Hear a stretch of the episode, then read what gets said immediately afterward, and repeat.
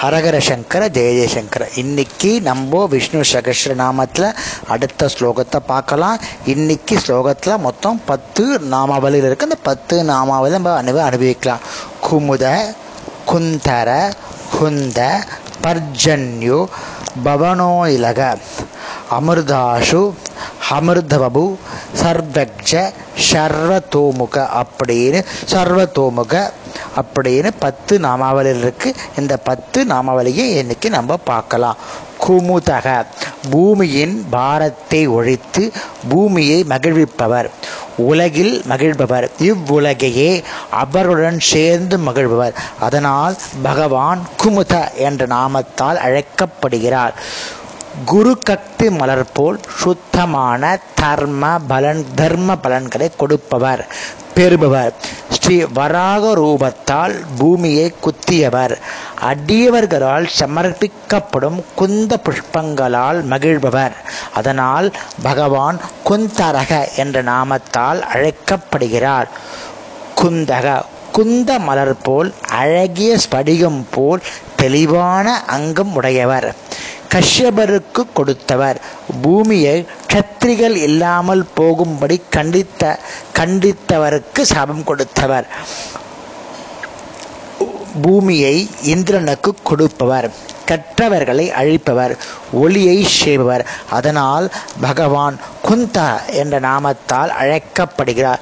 பர்ஜன்ய விரும்பியவற்றை பொழிபவர். மேகம் போல ஆத் ஆத்தியாத்மிக தாபத்ரயத்தை போக்குபவர் உயர்ந்தவர்களை உண்டாக்குபவர் தம்முடைய சொரூபத்தை தெரிவித்து மூன்று தாபங்களை போக்குபவர். அதனால் பகவான் பர்ஜன்ய என்ற நாமத்தால் அழைக்கப்படுகிறார்.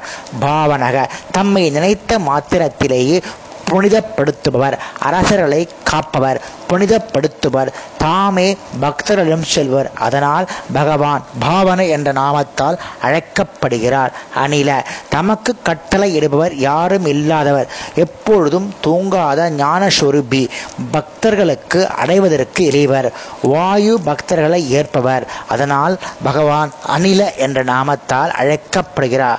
அமுர்தாச ஆத்மானந்தம் என்னும் அமுதத்தை உண்பவர். தேவர்களுக்கு அமுதம் அளித்து தாமும் உண்பவர். பலன் அழியாத ஆசை உள்ளவர்.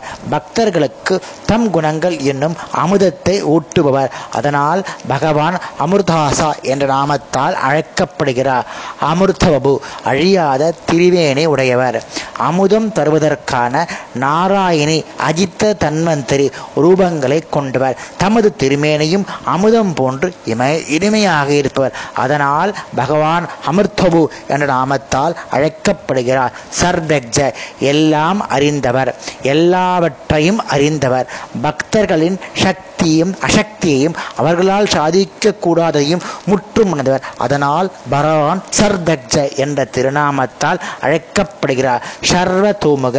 எங்கும் கண்களும் தலைகளும் முகங்களும் உள்ள சொரூபம் என்று கீதையின் சொல்லப்படி பல படி எங்கும் முகங்களுடையவர். எல்லா திசைகளிலும் முகம் உள்ளவர். எல்லா இடத்திலையும் ஜலத்தை புகலிடமாக கொண்டவர்.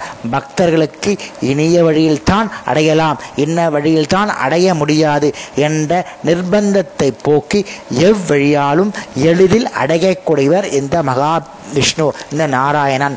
அதனால் அவர் சர்வதோமுக என்ற திருநாமத்தால் அழைக்கப்படுகிறார். இன்னைக்கு இந்த ஸ்லோகத்தில் இத்தனை நாமாவலிகளை பார்த்தோம்.